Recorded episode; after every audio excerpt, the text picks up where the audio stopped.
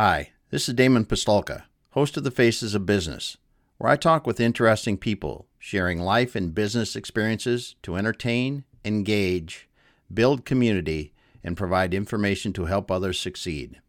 If you're interested in learning more about one of our guests or how we are helping business owners generate wealth and build businesses they can sell or succeed at Exit Your Way, you can find more information on our website, exityourway.com, or by contacting me directly, Damon at exityourway.com. I hope you enjoy the show.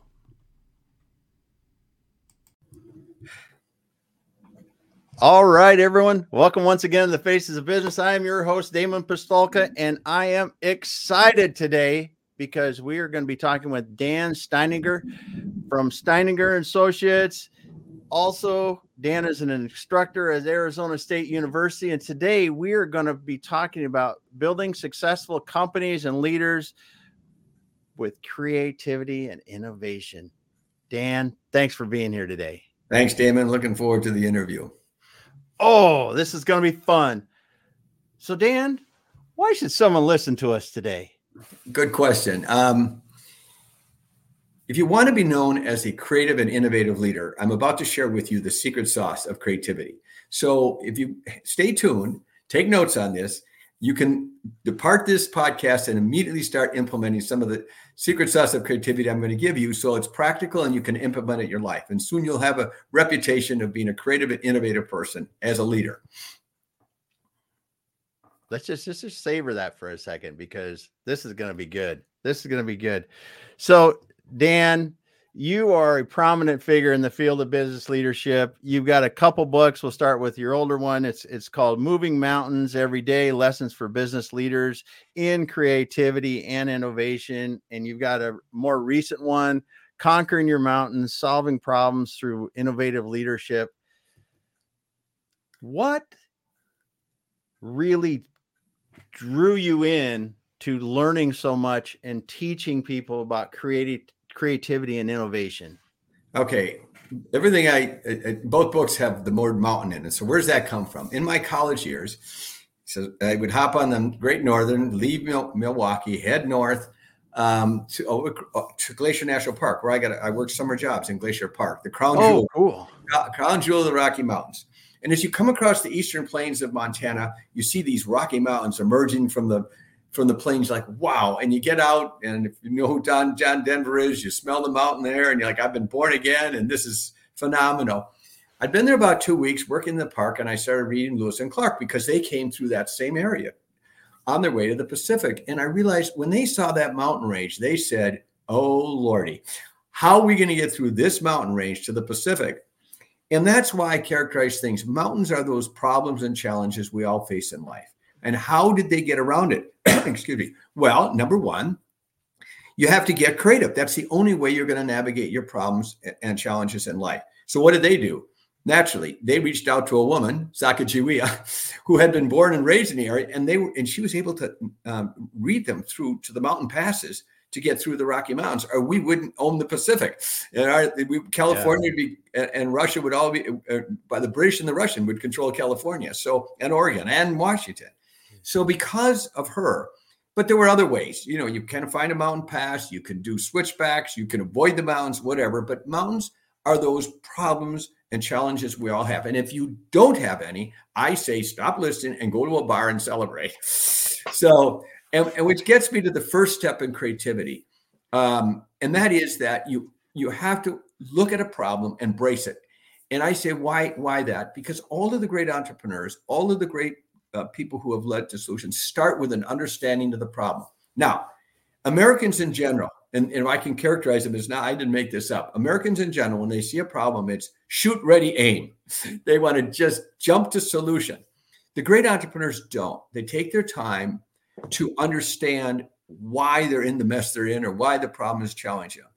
I'll give you a good example. Um, I mean, Elon Musk, to pick, you know, a reigning entrepreneur for the for the world, sort of said, okay, um, we've got a problem with uh, climate change. Uh, we've got a problem with the fact that Russia controls space launching of satellites. He saw those problems, took his time to understand, and came up with solutions. But there's another reason that what I'm going to share with you today helps your listeners. And it's a true story. In 9 11, uh, when the plane, there was a woman named Maria Panglossa. She was working in the North Tower, 98th floor. And the, the plane hits the South Tower. In her, on her floor, 94, they could feel a heat wave go through, but nobody knew what that was all about. This huge heat wave just goes through. They didn't know the South Tower had been hit. So people on their cell phones at a nine o'clock meeting, she didn't stop. She didn't call anyone. She got up and went right to the elevators and started down. Um, she was joined by another woman who went with her for a few sto- stories and then went back to get pictures of her grandkids. The reason I tell you, and, and when she was making her way to the to the to the stairs, people kept saying, "Maria, where are you going? We have a meeting. Why are you doing this?" She didn't stop. She didn't talk. The reason I share that with you, she was the only person on the 98th floor to live to tell us this story. And and so what you learn today may save your life. And I can tell you, since I've, I'm in Arizona right now. Last spring, I was I was uh, hiking and they have great hiking trails in and around Phoenix. Mm-hmm. Uh, heard a rattle, and next thing I know, I was nailed by a rattlesnake. Okay, I knew enough about that that this could be seriously dangerous to my life, uh, much less my limbs. So my wife called 911. But then, even though I was in a distressed situation, I started using my creativity skills. Well, the first thing is, well, I said to my wife, well, you know, tell the people that I've been bit by a rattlesnake and to bring antivenom, which she did. Number two, I said, I was a Boy Scout. In fact, I was an Eagle Scout. I learned that you need to suck out the venom. She gave me the mm-hmm. like divorce first. Yeah. And I said, okay, great. But here's the deal. I'm going to write my funeral ration now. And I say, I died because you didn't suck out the venom. So John Wayne, true grit style, she got her water bottle out, washed out the wound, which was in my ankle, right above my hiking boot, and started sucking out some venom. It was disgusting, but she did it. I get to the uh, helicopter. They, I, my vitals were enough. I could walk to the helicopter about a quarter miles away, and out comes the captain. Introduces himself. He says, "Hi, I'm Captain Kirk." I said, "The day I'm having, if you're Captain Kirk, I'm the Easter Bunny." He said, "No, I really am."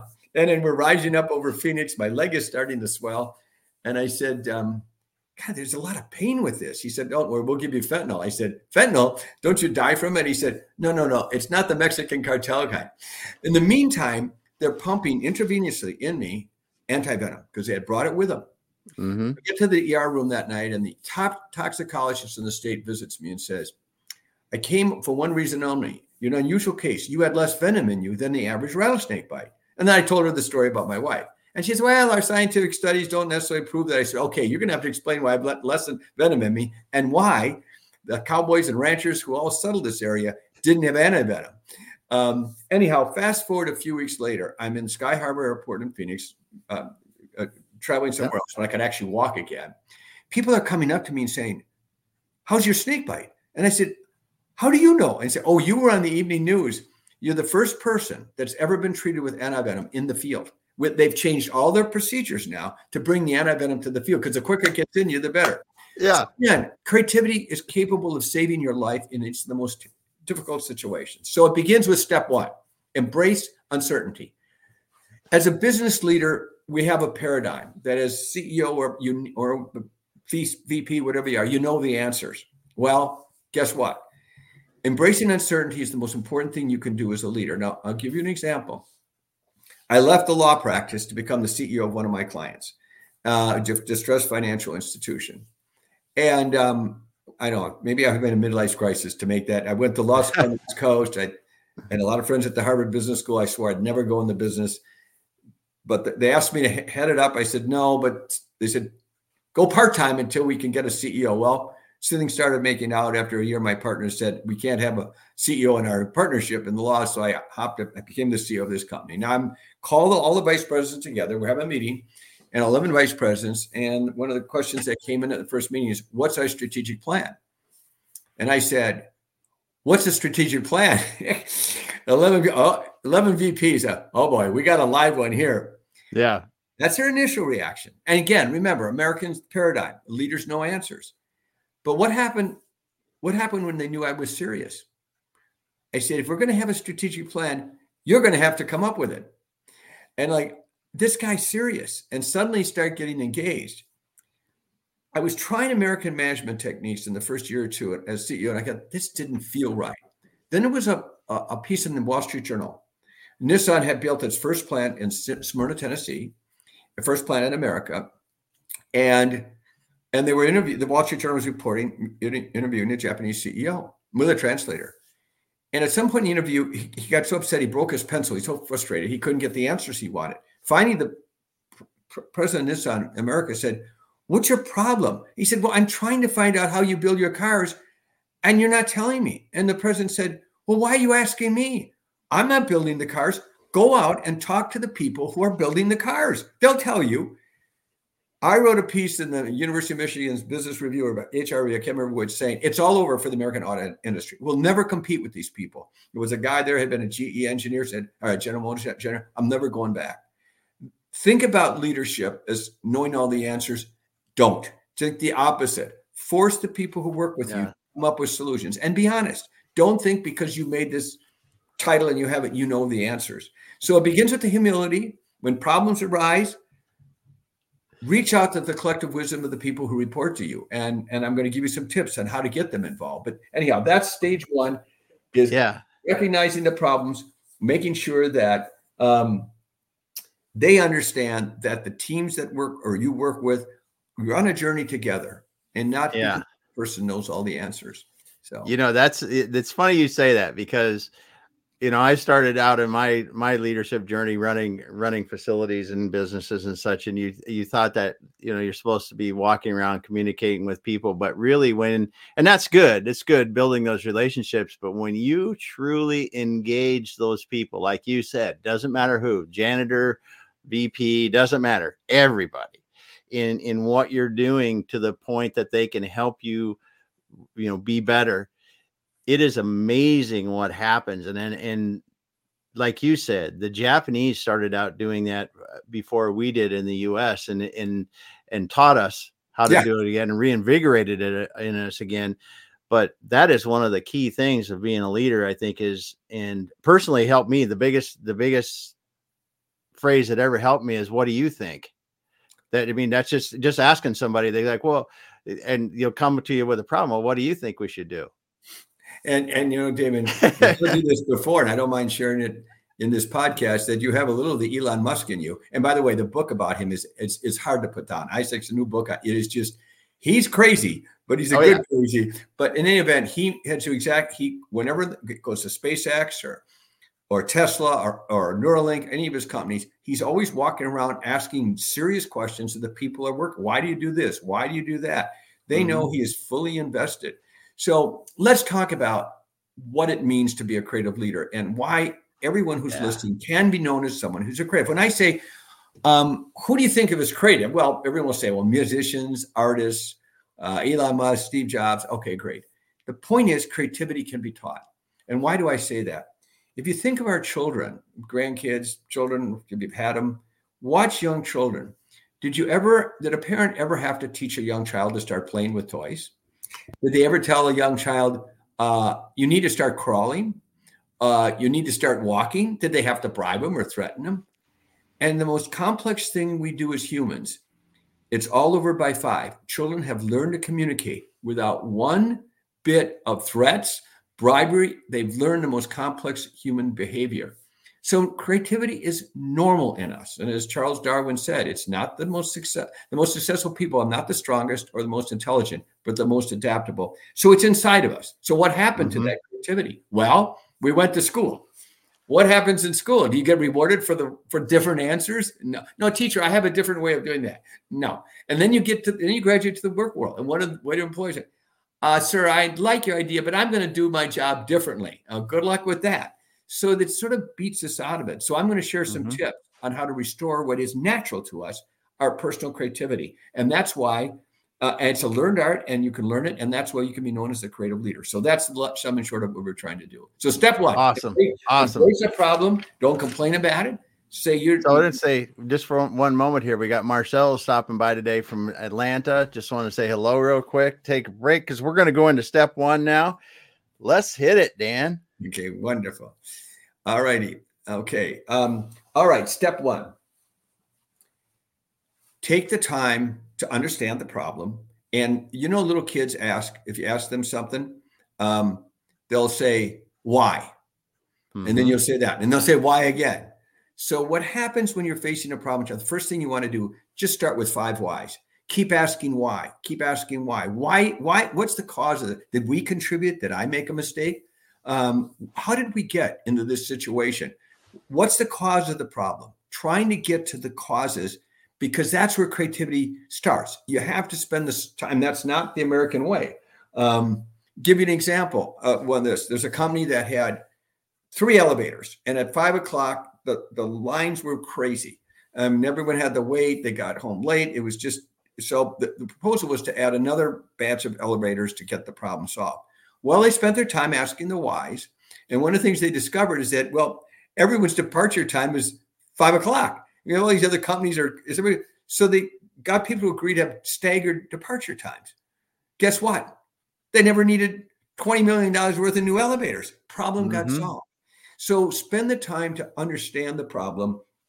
And that's going to get you to understand start to point the direction of where you might find some solutions. So that's step one.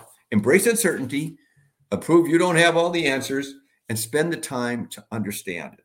So there you go. So write that down, folks. Um, and that's not our tendency as Americans. We no, it's not so at all. It's counterintuitive to what we're doing. So yeah, because we like to think we know. We like exactly. to think we know, or, or or even and sometimes even which is worse. I think as you get a few road miles, you think you know before you even hear what the problem is. Exactly. We're just want to solve it. Oh, by the way, as to the Japanese, you know what the sad thing is? Dr. James, Dr. Edward Deming went there after World War II and yep. trained them. And they kept yes. saying, that's not what the Americans do. And he kept saying, you do what I tell you, you will beat the Americans in the marketplace. It makes to break your heart. Anyhow, right over there. These books are right over there, man. It's- and speaking, so now as you, step two is, okay, um, as you explore the causes, you want to start to prioritize them. The first thing to do is be willing to take blame. True story. And when I was in law school, I was researching a case out of the federal district court in San Francisco. Japan Airlines flew into San Francisco, and one of the planes, captained by Captain Asoh, who's also happened to be Japanese, came into the the, the airfield sits right on the harbor in San Francisco. Okay, mm-hmm. he came in short of the runway. His landing was so perfect, nobody knew he didn't. He wasn't. He was in the water until they saw sailboats going by their windows. Now the plane was rescued. No one got hurt, but the FAA, of course, convenes a, a hearing, and that's why I got to read about it in the Federal Digest about this hearing. And the FAA said, put him on the witness stand, raise your right hand, and promise to tell the truth, the whole truth. Okay, Captain Asoh, we're going to do a six month investigation. We're going to do fact finding and, and causes, and we're going to publish all this. Um, so you understand, we're here to find out why it happened. So, Captain Asoh, in your opinion, now that you're under oath, why did this occur? And there was a long pause and, and it paused, and I'm reading the transcript. And Captain Asoh said, How you Americans say it? Captain Asoh, screw up. It's, it's, five minutes later, the hearing was completely over, closed, done. And now he was taking off flying passengers. he was yeah, yeah, put on cargo. But you and I know we've been enough meetings that there's always yeah. finger pointing, covering yourself. You have to build a culture that people are willing to admit mistakes. And, and that happened to me early in my tenure as a CEO. Something went haywire, and my company ended up in the media with a negative story. So, of yep. course, I called everyone together. I said, okay, we're getting hurt in the media. We need to understand how this problem, why did this problem occur? Nobody's saying anything. All my vice presidents staring at me. And I said, okay, we're going to be here all day. And finally, someone raised their hand and said, well, if we tell you the truth, we get into trouble. I said, no, we're trying to f- find out why this happened. And the person said, uh, actually, Dan, it was your idea. Is it my idea? Yeah. Remember, I was walking down the hall a few weeks ago and I ran this by you. Said, hey, that's a great idea. Go for it and you could see the whole room go deadly silent. and I finally said, you know, that may be the dumbest idea I've ever had. What that told the culture is if the CEO can admit mistakes and be honest, than we can, because you can't solve problems if people are just going to be finger pointing all the time. So it's honesty and integrity, and you build it as a leader by being willing. So you think, I don't want to admit my mistakes, I want to deny them. Oh no, that's the wrong signal to send. You want to be a creative leader? Elon Musk is kindly, constantly admitting this one of his stupidest decisions. I mean, he doesn't admit it at the time, but afterwards, boy, I was wrong about that. In fact, yeah. right now he's already. Did I, why did I buy Twitter? I mean, this is what leaders do. They're constantly being honest about their shortcomings. That allows a culture to say, "I can try things, I can experiment, I can fail, and I'm not going to be punished. So step two is all about getting the causes and start to prioritize the causes of the problem. Once you have them listed, then put them in. It's the old Pareto chart. 80% are usually one because mm-hmm. What is that? What's the main driver of this problem? And then what do we do to solve it? So there's step two. So write that down. Um, and it is the second step in the creative process. So does that make sense? Because David, yeah, it does. Because when you start to look at it that way, first of all, get honest with yourself about why something really happened. But then, you know, then you start to look at, like you said, you hit it, you said it very well that that Pareto, you can oftentimes find one root right. cause that that causes three or four bad things that you're trying to so you can eliminate a lot by by getting to the real root of everything. And I want to share this with the audience, and I'm drawing my experience as a lawyer, although I probably read about neuroscience enough to I could write a book on it. Um, people used to ask me in the law practice, how can you defend someone who's committed a crime? And what I tell them, I would say, first of all, I didn't do a lot of criminal law, but one thing I learned in, in talking to some people, no one ever thinks they're guilty. I mean, you can be caught red handed. Oh, she was pulling the knife into herself that I was hanging on to, trying to prevent it. Our brains are hardwired to defend ourselves. And, and neuroscientists have found that out. And therefore, and so people, how can you have a law? You have five people seeing the same accident. In fact, when Abraham Lincoln was shot at the Ford Theater, the federal government interviewed 240 people in the theater that night over the next several months. Guess what? They ended up with 240 versions of what happened. Everybody sees the world from their own perspective. So if you think as a leader, you know the answers and you know what you did right or wrong, no, you don't. We all see the world through our lens.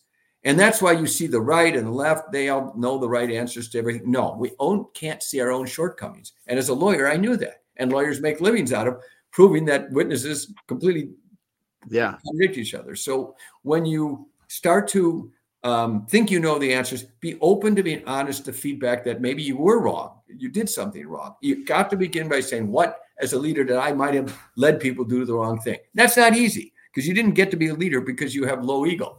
so it's a trip in humility, but it's um it's an important one.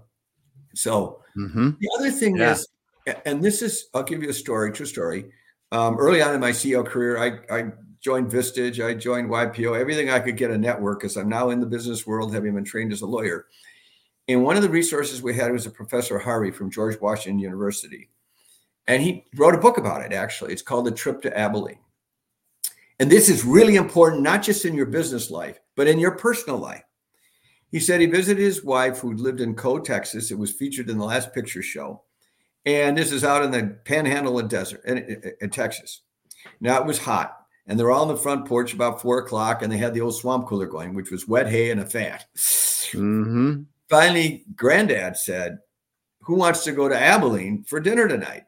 Well, Jerry, Professor Har- Harvey, Jerry Harvey said to his wife, he turned to his wife, "Well, I'm sure you want to go." And and and meantime, Grandma's lacing up her shoelaces, and they all just so they all hop in the old Packard. They go across the the panhandle to Abilene, which was like 60 miles away. Dust is coming. It was miserable. It was hot. They go to the greasy, greasy spoon cafe, have a miserable dinner.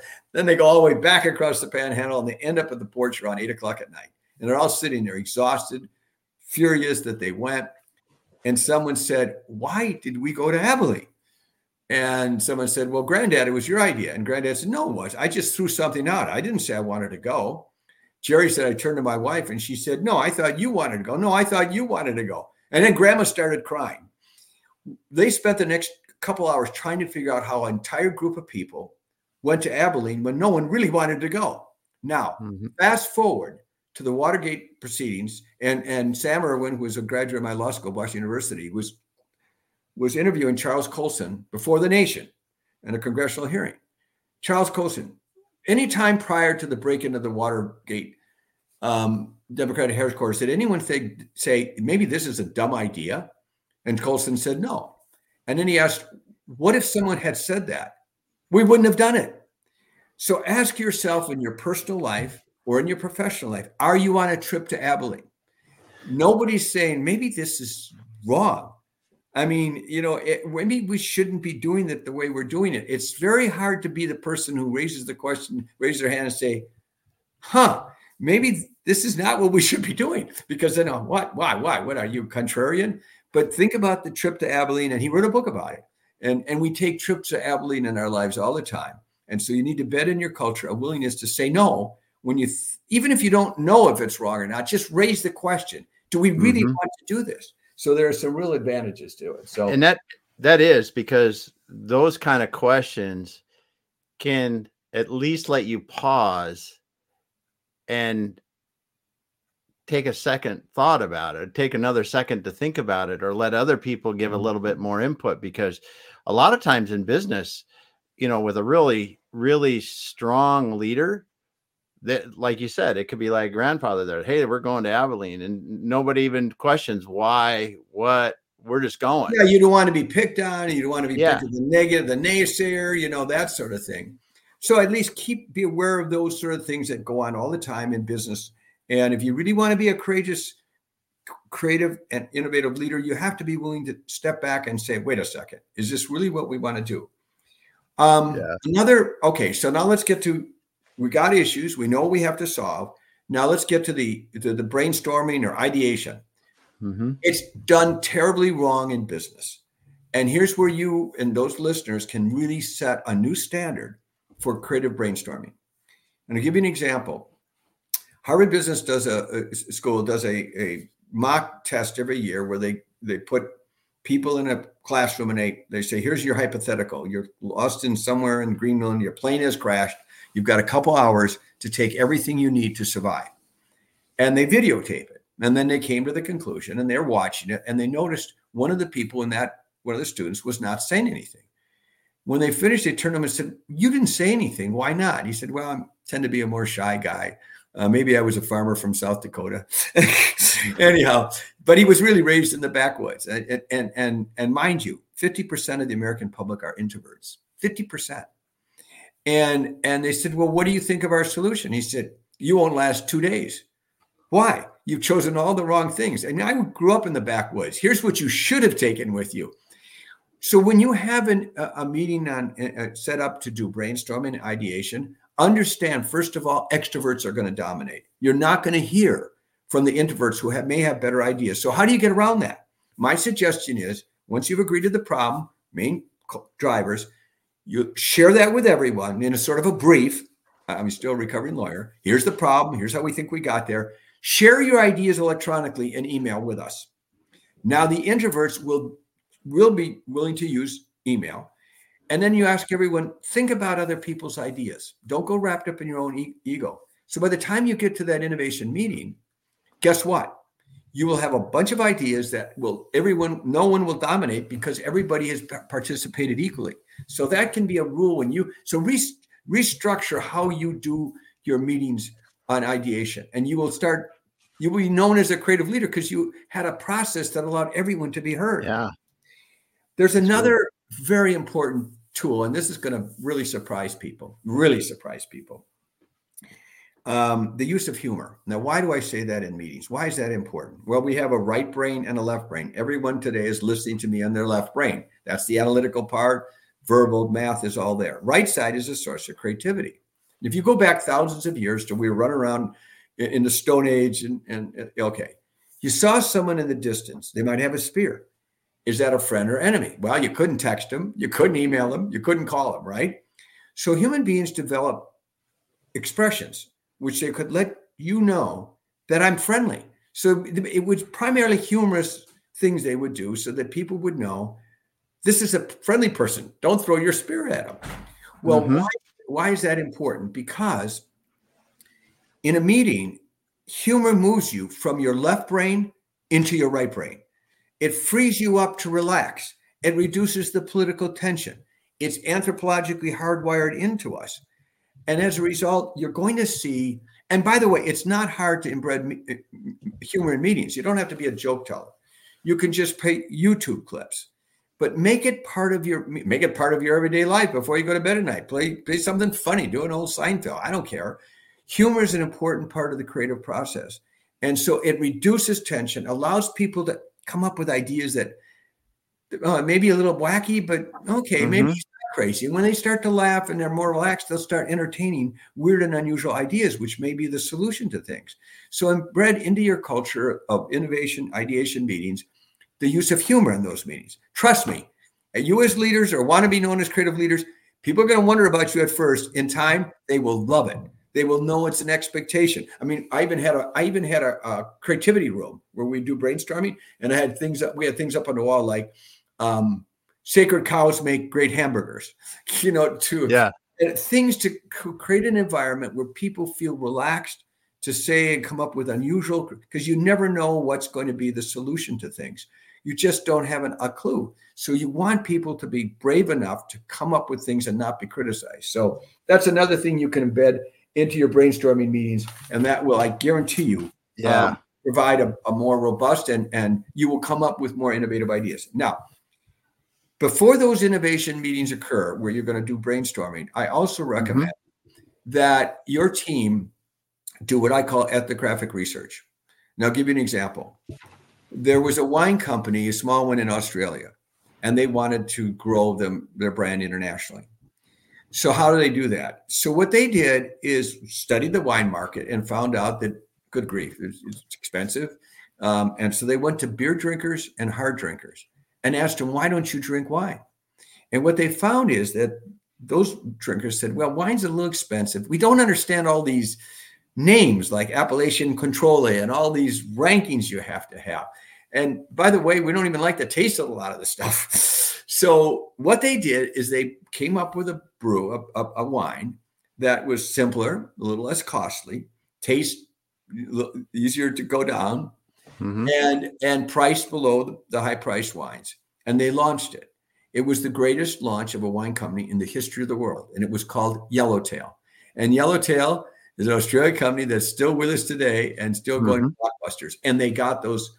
They they found the what we call the the blue ocean Instead of competing in the red ocean with the wines, they found that niche of blue oceans. And, and so ethnic that they did that research. Same, I was in, uh, I can, this applies to just about everything. Mm-hmm.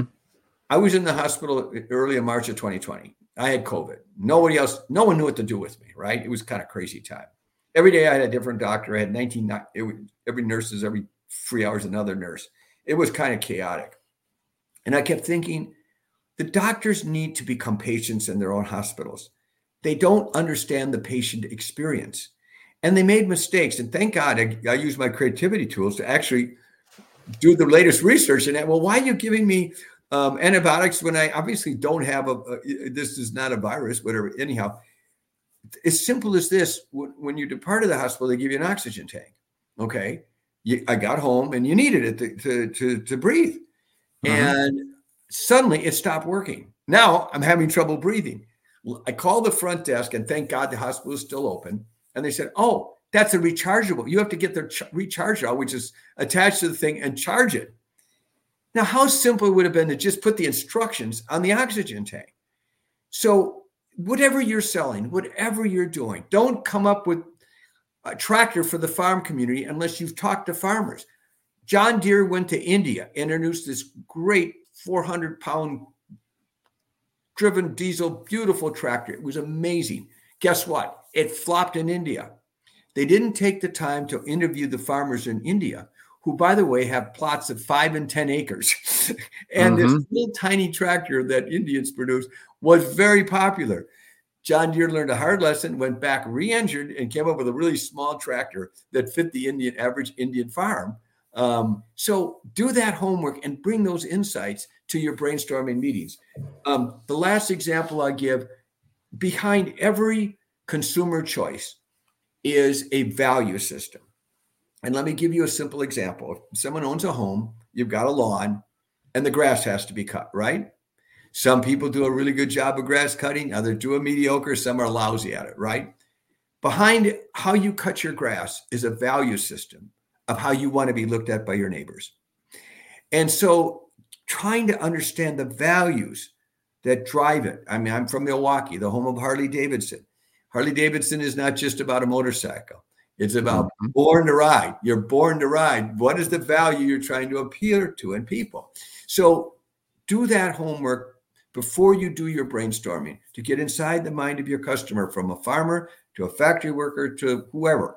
So there you go. Coco Chanel introduced a world class brand because she understood that women wanted a simpler way to dress and changed the fashion world because she paid attention to people. So anyhow, there's that. So that's that's effective brainstorming. You do that, you will be known overnight as a very creative leader, has an amazing approach to doing innovative thinking and and brainstorming in a way that's never been done at your company before. So there you go. Yeah. Well, you can get you can get people comfortable and engaged and and even that like you said the the people that aren't that aren't the extroverts the introverts will also be engaged because of the way you're preparing for the meetings as well so yeah and then going into the doing the research and finding the blue oceans the blue oceans where you can play is is another thing that i think people get stuck with is you know you're not going to you're you're you why are you competing with everybody else doing the same thing?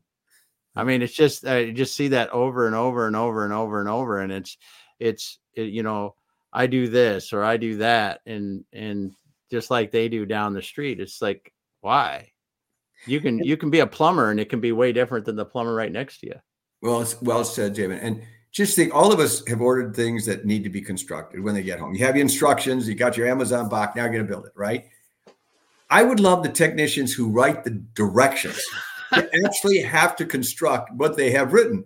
These directions were written as though they want us to fail. I mean, make anyone who writes up a set of instructions have to build the and and, and have to build what their so their instructions will actually make sense.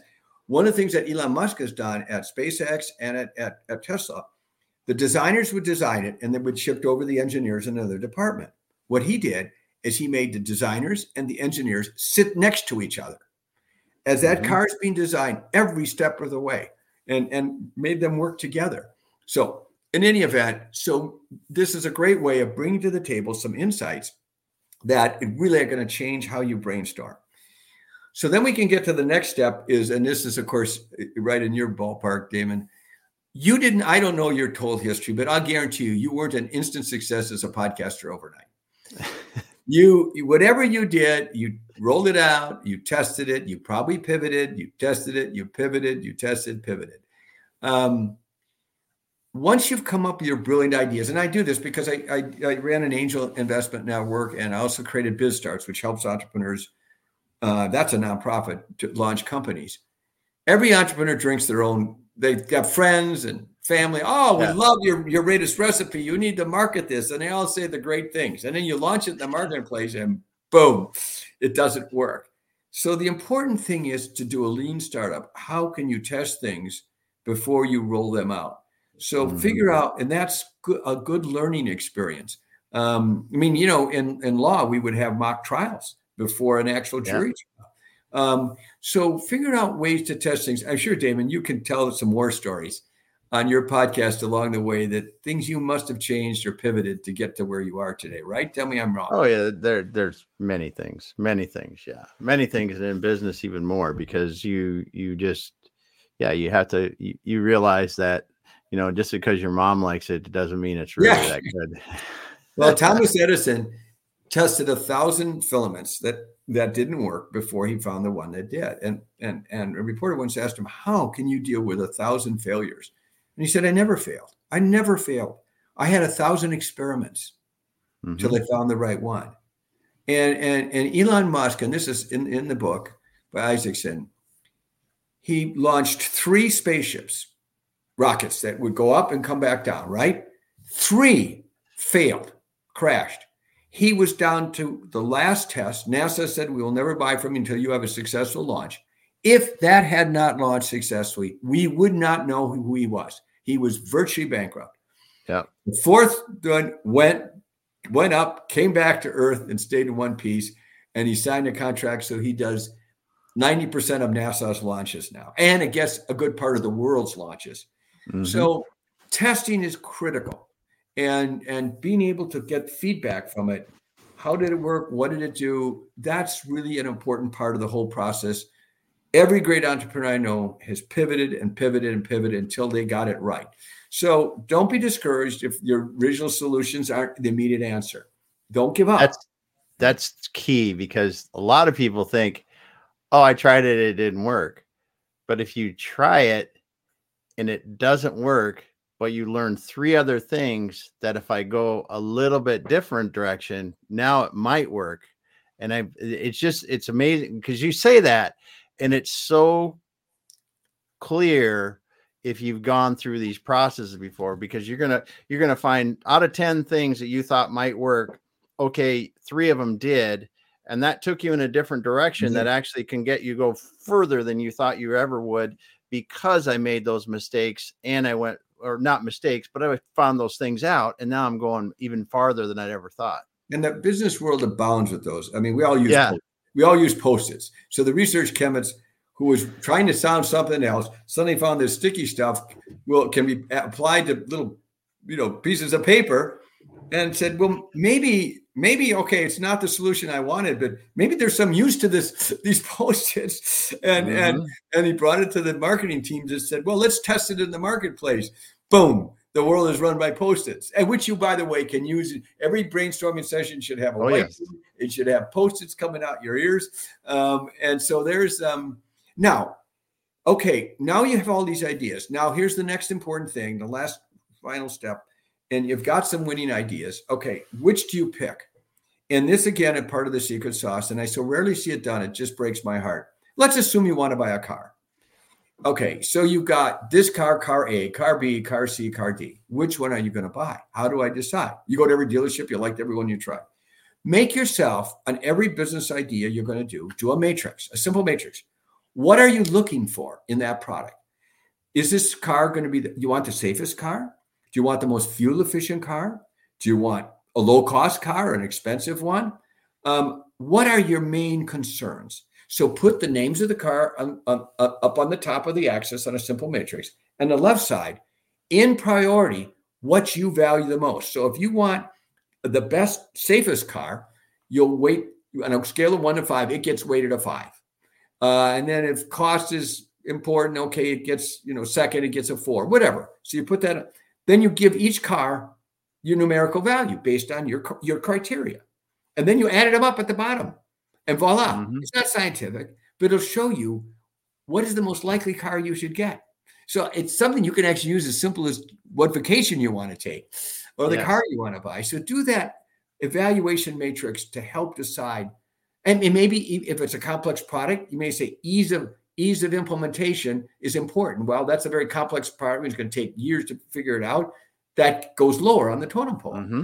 So anyhow, so that's that evaluation matrix, which is step four.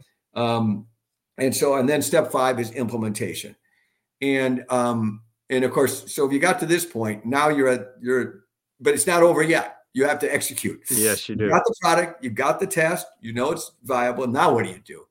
Um, I'm going to give just a couple of real life examples that work for me. Um, and one of my gigs was when the mayor of the city of Milwaukee called me and said, Dan, I, the port of Milwaukee, we are an international city in terms of our port. Our port, our port of Milwaukee ships to the world markets through the St. Lawrence Seaway. Okay. Mm-hmm. And the port of Milwaukee, I mean, we do industrial stuff, grains, steel, yep. uh, fertilizer to the world markets.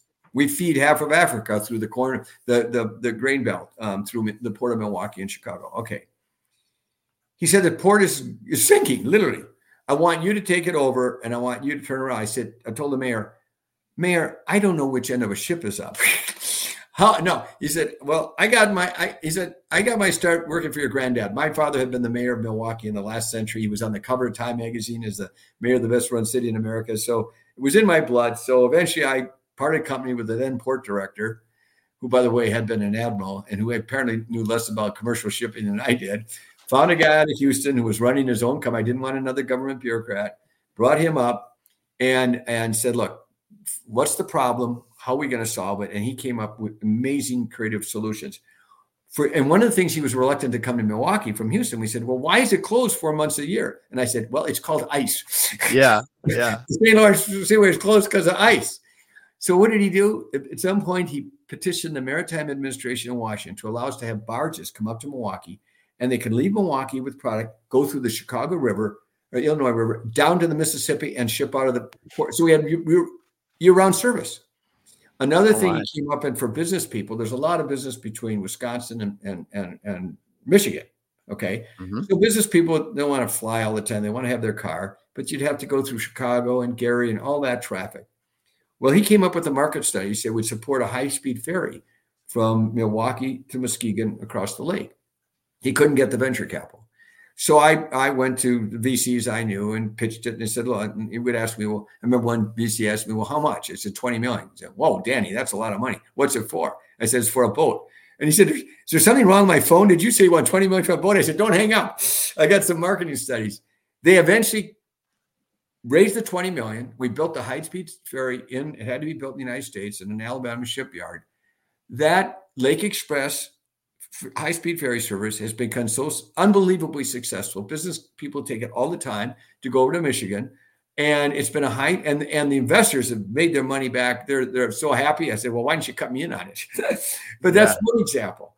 Um, another one is um, is the Port of Milwaukee has a large bridge over it. It's the Daniel Hoan Bridge. It's named after Daniel Hoan. Now that's it was his city in the last century. Nobody knows who he was. And I came back to Milwaukee, nobody, the Hoan Bridge, but nobody knows who was. I said, so I got some millennials together. And I said, you're probably living in your parents' basement. Why don't we do something dramatic? They said, what? Let's light the skyline in Milwaukee. Well, what's that all about? Why don't we light the Hoan Bridge? They got into it, took us several years, raised $4 million, and lit that bridge with an active LED light show that is second to none. The Republican National Committee comes to Milwaukee, sees the light show, and among other things, we're having a Republican National Convention in Milwaukee in 2024. So you never know. So again, in implementing these things creatively, what was actually going to work. So they've got they all got some tips now how to drive innovation in the in the workplace. Mm-hmm. But I would I want to end this with some tips about personal creativity because and I know this is in running a company. I can talk. I can say, "Oh, I want everybody to think outside the box." But if I don't do it personally, how how employees going to do it, right? So I want to give everybody some personal tips on personal creativity that you should start to embed after you listen to this podcast in your daily life. And if you do this, people are going to start to say, "Gee, that guy's really creative." And this is nothing, nothing, um, nothing unusual. But let me just share a few of those. Number one characteristic of creative people is curiosity. People go, whoever's listening is already they're curious because they're listening to your podcast. And as you said, David, you like interviewing people because you're curious about what they're going to say. So mm-hmm. it's a, so begin to build curiosity into your life. I mean, if you're going to take a vacation, Google the brains out of where you're going to find out what's new, what you should visit. Take a different way home. Do things all the time that feed your curiosity. We're all stuck with habits. And if my, my, listeners don't doubt it, I want every one of my listeners to cross their arms like this, fold them. Okay, y'all can fold their arms and I'll tell them, now do it the other way. Yeah, don't you feel uncomfortable? So we yes. all have our habits. So you need to get curiosity. Elon Musk was trying to launch an electric car company, but he couldn't get batteries that could do it. He heard about some young engineer had figured out a way to, to cobble the, the lithium batteries together so that they could all be used to drive electric vehicle. He goes and interviews this young man who'd never been in the car business, just came up with this idea, and hires him to drive the lithium battery inserts for um, for for Teslas, which now way that company has a market cap bigger than all three of the American auto companies. Mm-hmm. Talk about a curious curious guy, and and Damon, you are too. You just your whole podcast is meant for people who are curious. So if you're not already listening to it, Damon, you need to do it for the rest of your life. So okay, lesson number one. Next, number two, um, and this again is about how to um, how to ensure that you're living a creative life. We all have in our brain, the hippocampus, this executive function. All day long, thousands of images are coming at us. It might be oncoming traffic, it might be commercials. We're being bombarded all day long, and our executive brain is trying to calculate all that. By the time we go to bed at night, we've had a lot to do. But the executive brain turns off when you're sleeping. And you know what that means? The right hemisphere takes over and we start to have weird, bizarre dreams. There's no governor on them. The executive brain has gone into silent mode. Suddenly you wake up with weird dreams or funny nightmares or who knows what. Do you ever get ideas late at night? Uh, right? You wake up in the morning, mm-hmm. you thought of something. So that's because your executive brain has turned off. So my second tip for people who want to leave the creative life, build solitude into every day where you turn off the cell phone, turn off your computer, and let your right brain take over and let your executive brain calm down. And guess what? You'll start to see here. And and Steve Jobs was famous for going for walks. That's where he thought of things. People tell me they think of things in a shower. I'm a swimmer. I think of creative ideas when swimming. There's only one problem. I used to keep a notebook at the end of my swim lane so I wouldn't forget these things. Well, I was using ink. So when I got back to the office, I asked my assistants, what does this say? These are brilliant. Well, we can't read them. So I now found a, a tablet I can write things with a pencil that doesn't. So, so build that into your daily, life, that whole idea of um, quiet time, solitude, ways that you can allow your right brain to surface and your executive brain to turn off. The third thing I mentioned humor, build humor into your daily life. Um, and another thing is, oh, two other things. Um, exercise, I don't have to preach it, but what they have found about exercise, even if it's walking, it not just helps your physical body, but it pumps blood into your brain. Mm-hmm. And then when you do that, you're you're allowing the brain has to think of all these things. And lastly, I would say um, we all have emotions. Emotions can interfere with creativity. So somebody cuts us off when we're on the driveway and you get angry. Some people get so angry they shoot. We all heard about drive-by mm-hmm. shooting freeway. And your emotions are going to destroy your ability to be creative. So here's the here's the thing. You've heard of emotional intelligence. Emotional intelligence is that your brain can actually govern your emotions. So the next time you get cut off or somebody does something that angers you or whatever, or you might want to fall in love with someone you probably shouldn't, use your intelligence to step back and ask yourself, have I contributed? And think of a measured response. Just don't fire off that email. Don't scream mm-hmm. on. Think of a measured response. If it's not, if you haven't really caused it and they're really at fault, okay, what's the appropriate response? And believe me, you're going to live a lot longer and you're going to come up with a more creative response. So those are sort of the, yeah. the tips when your emotions start to get control of you. Use your intelligence, take a deep breath, do some of the tricks I've taught you, and think of creative measured responses. So, so I have yeah. this one thing to wrap this up. okay, we're all on this planet. We've just lost Charlie Munger, who is the second in command of, of Berkshire Hathaway. We just lost Kissinger at 100. We all know we're not going to live forever. Yeah. As human beings on this planet, we're going to face tragedy, problems, heartbreaking things, things that will go wrong in our life that are just very difficult to recover. Mm-hmm. And we all know whether it's a war experience or not, we have post traumatic stress syndrome. And, and that's understandable. We go into shock, it's hard to deal with. But I've seen enough examples where people have what I call post traumatic growth. After you've been through the depression, the anger, the sorrow, they go on to lead amazing lives. There's a woman I talked to the other day. She, her, she lost her husband at 28 in a terrible crash. She had three children and no job. She went on the speaker circuit and started telling that story. And guess what? For 30 years, she was the top of the table speaker. She created a whole new career out of that tragedy. Mm-hmm. So when you're hit with these horrible things happen in life and everything seems dismal, hang in there get past the depression and start rebuilding your life because there is hope. So there, I've worn myself out, Damon. I need a nap. that is awesome at the end there, and there, Dan. It's it is. If there is anything that I see in the world today, is is people need to hang in there because it does. There are things, and you, me, and others that that are around us, and the like the lady you you spoke of there. Everyone is going to have a challenge the th- challenges thrown out, and if you're just lucky, if there's not multiple challenges in a day, sometimes. Uh, but but that just hanging in there, taking a breath, and moving forward, just the next step, and the step after that will get you a long ways for sure. Or as the Irish say, when things are going good, don't worry, trouble is just around the corner. yes, yes, that's for sure. Yes, for sure. Well, Dan, thanks so much for being here. And I want to thank Henry stopped by today. Thanks thanks. And uh, Marcelo had another comment here while we were just finishing up here at the end.